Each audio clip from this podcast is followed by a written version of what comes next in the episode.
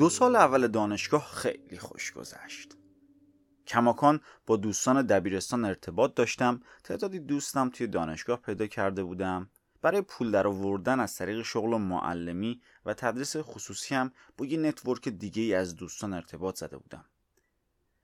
نتیجه این تعداد دوست این شد که مثلا عید سال 90 برای 500 نفر تبریک عید فرستادم.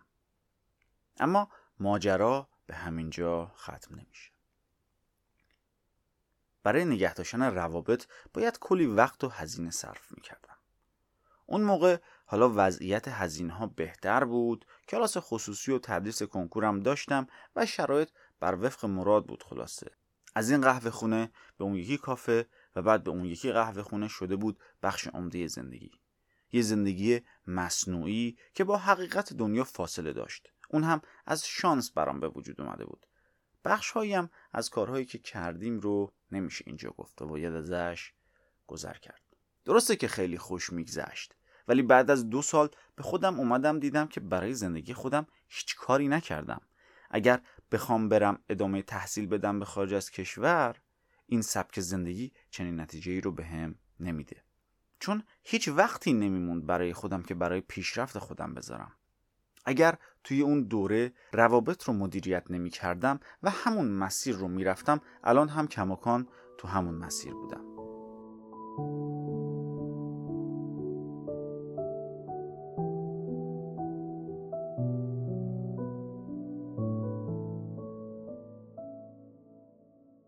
بهینه کردن زندگی بیشتر از اینکه چطور کارها رو باید انجام داد، در مورد انجام ندادن و نگفتن هاست. توی این اپیزود در مورد همین موضوع بظاهر ساده در حوزه روابط میگم. اپیزود قبل مربوط به نگفتن در مورد کارها بود. این اپیزود مربوط به نگفتن در مورد روابط هست.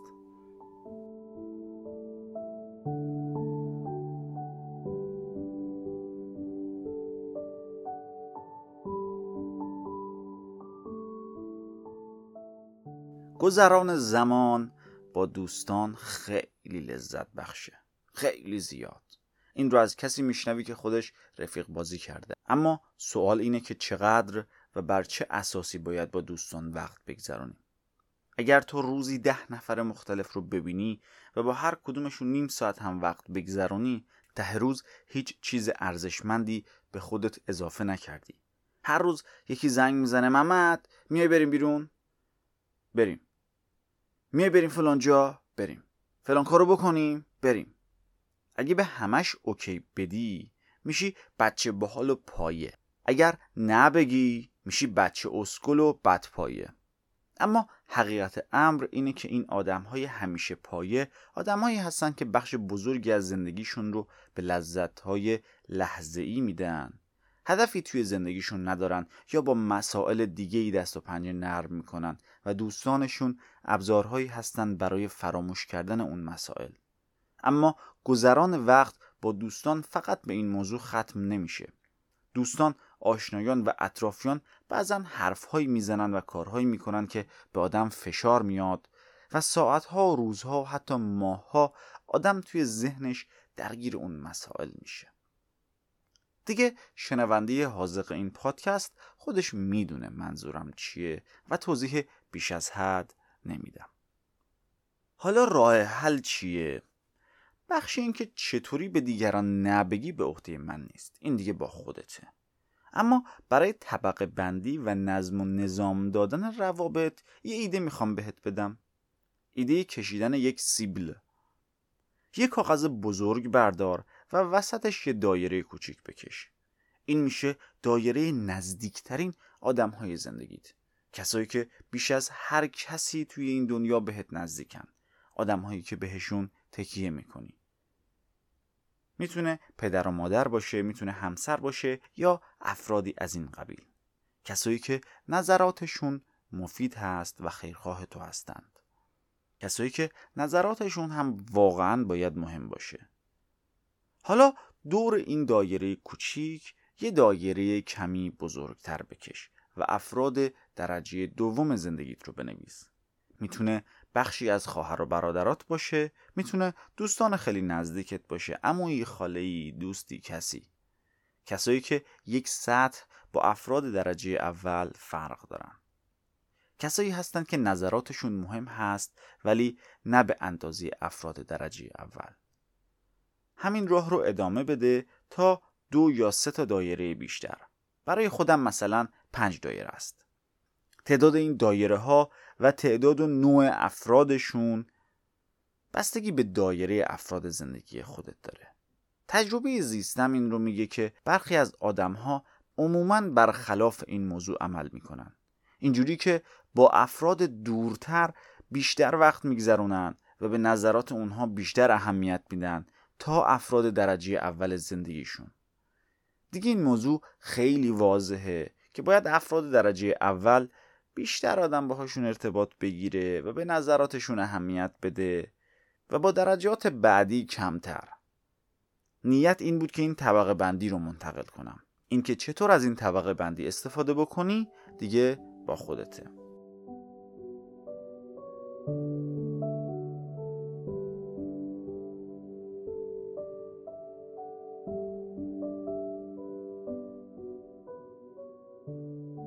مسئله پایه بودن و رفیق بازی به موضوع تخصیص زمان محدود نمیشه.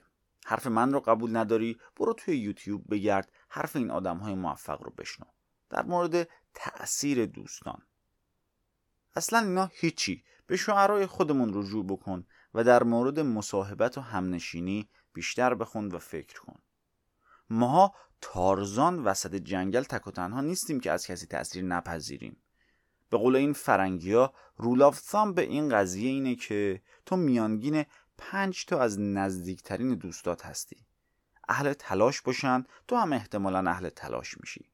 معتاد باشن تو هم معتاد میشی. قمارباز باشن تو هم احتمالاً قمارباز میشی. مذهبی باشن تو هم احتمالاً مذهبی میشی. لامذهب باشن تو هم احتمالاً لامذهب میشی. مبتذل باشن تو هم احتمالاً مبتذل میشی. یه مسیری که توی دور و اطرافیان و دوستام دیدم بذار برات بگم. البته مال یک دهه پیش بود. الان فکر میکنم وضعیت کمی بدتر هم شده. اون دوران بچه‌ها با قلیون پرتقال نعنا شروع میکردن. بعد از یه مدت دیگه میگفتن جواب نمیده، نمیگیره. دوسی بالبالو میکشیدن. باز بعد یه مدتی میدیدن که اونم جواب نمیده، میگفتن بیایید سیگار رو تفریحی بکشیم. بعد که یه روز حالشون خراب میشد، سیگار زیاد میکشیدن با هم. بعد از یه مدتی یکی میومد میگفت که گل کشیدید؟ اعتیاد نداره ها، تفریح میکشیم چیزی نمیشه، مثل سیگار میمونه. و حالا همین مسیر همینجوری ادامه پیدا میتونه بکنه و ادامه. حالا هر زمان که یکی از این حلقه در میومد دیگه زندگیش تا همونجا پیش میرفت. هرچقدر بیشتر توی اون باطلاق دوستی میموند بیشترم توش میرفت و در اومدن ازش هم به همون مراتب سخت‌تر. حالا راه حل چیه؟ 2 تا راه حل هست. راه حل اول اینه که به این فکر کن چه جور آدمی میخوای بشی در آینده. با افرادی بیشتر بگرد که اهدافشون شبیه به تو هست و یا همین الان به اون هدف رسیدن. مثلا اگر میخوای قاچاقچی بشی، گشتن با معلم‌ها و جامعه آموزش پرورشی فایده ای نداره برات. از اون طرف به این فکر بکن که با کیا داری زیاد میگردی. آخر عاقبتت هم همون قرار بشه. این روابط و آدم‌هایی که دور و برت هستن از اون گوشکوبیده هاست که اگر بخوری ته ظرفشو باید سالها بلیسی. بعضن حتی هیچ وقت هم تموم نمیشه.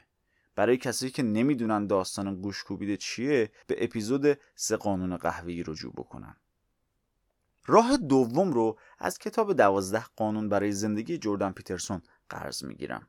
توی اون کتاب میگه که تصور کن که مسئول یک بچه‌ای هستی، مثلا بچه خودت.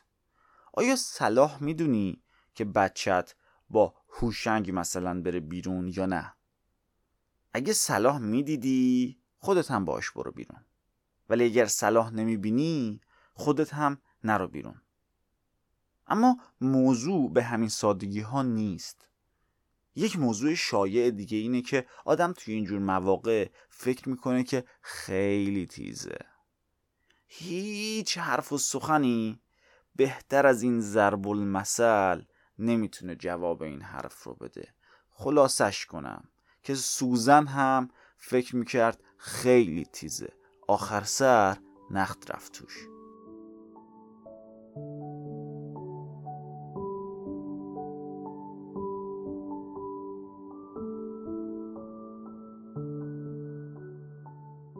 اما باز فقط بحث محدود به گذران زمان و تأثیرهای خوب و بد از دیگران نیست.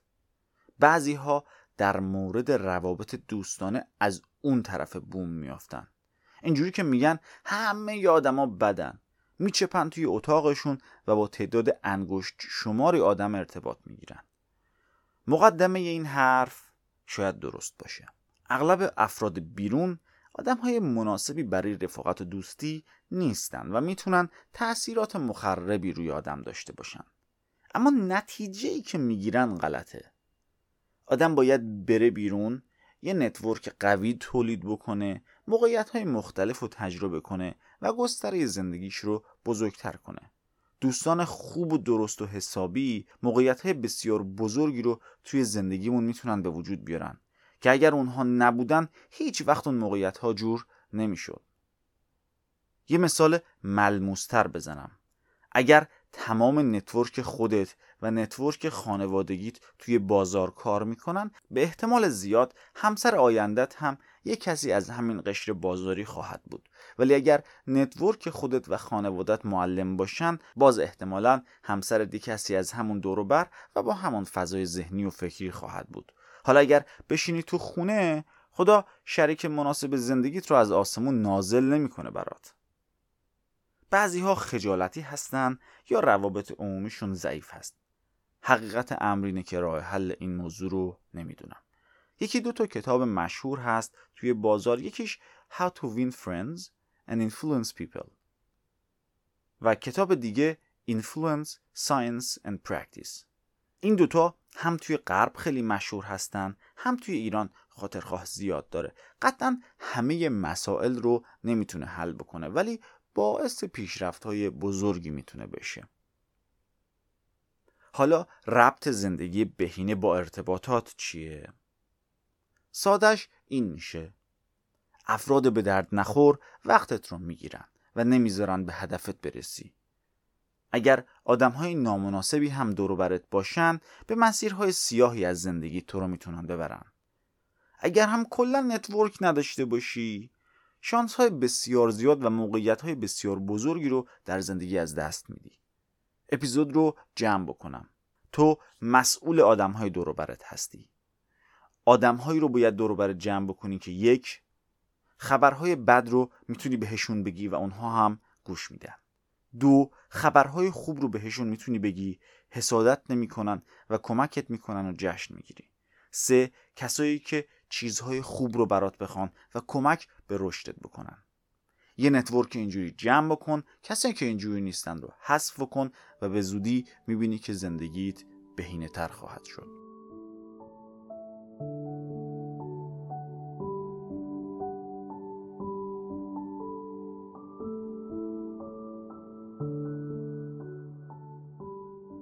تکلیف این سری ساده است. اول اینکه آدم‌های زندگیت رو با همون روشی که گفتم اولویت بندی بکن. همون داستان سیکلی کشیدن و دایره کشیدن. یه تفکر و تحقیقی بزن روش که آیا واقعاً متناسب با این اولویت‌ها باهاشون وقت میذاری و نظراتشون برات مهمه یا نه. اگر نه، چیکار باید بکنی؟ دوم اینکه دوست‌های دور و برت رو یه نگاه بنداز. سوال اولی که از خودت باید بپرسی اینه که میخوای آیندت شبیه به اونا بشه یا نه. سوال دوم اینه که میذاشتی بچت با اونا دوست بشه یا نه. اگر جوابت به یکی از این دو سوال نه هست، هرچه سریعتر باید اقدامات لازم رو بکنی. سوم اینکه یه سری به اون دوتا کتاب بزن، مستقل از اینکه چقدر در روابط اجتماعی خوب هستی. مطالب آموزنده زیاد داره، حتی شده خلاصش رو بخون.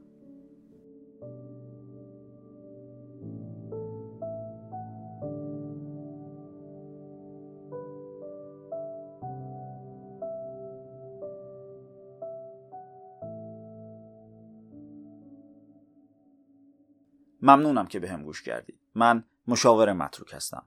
تا اپیزود بعد، فعلا.